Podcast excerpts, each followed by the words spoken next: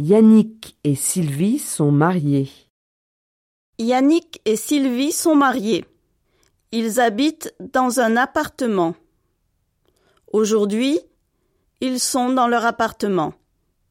Ils sont entourés de leur famille, de leurs animaux domestiques et de leurs possessions. Voilà leur chat, leur chien,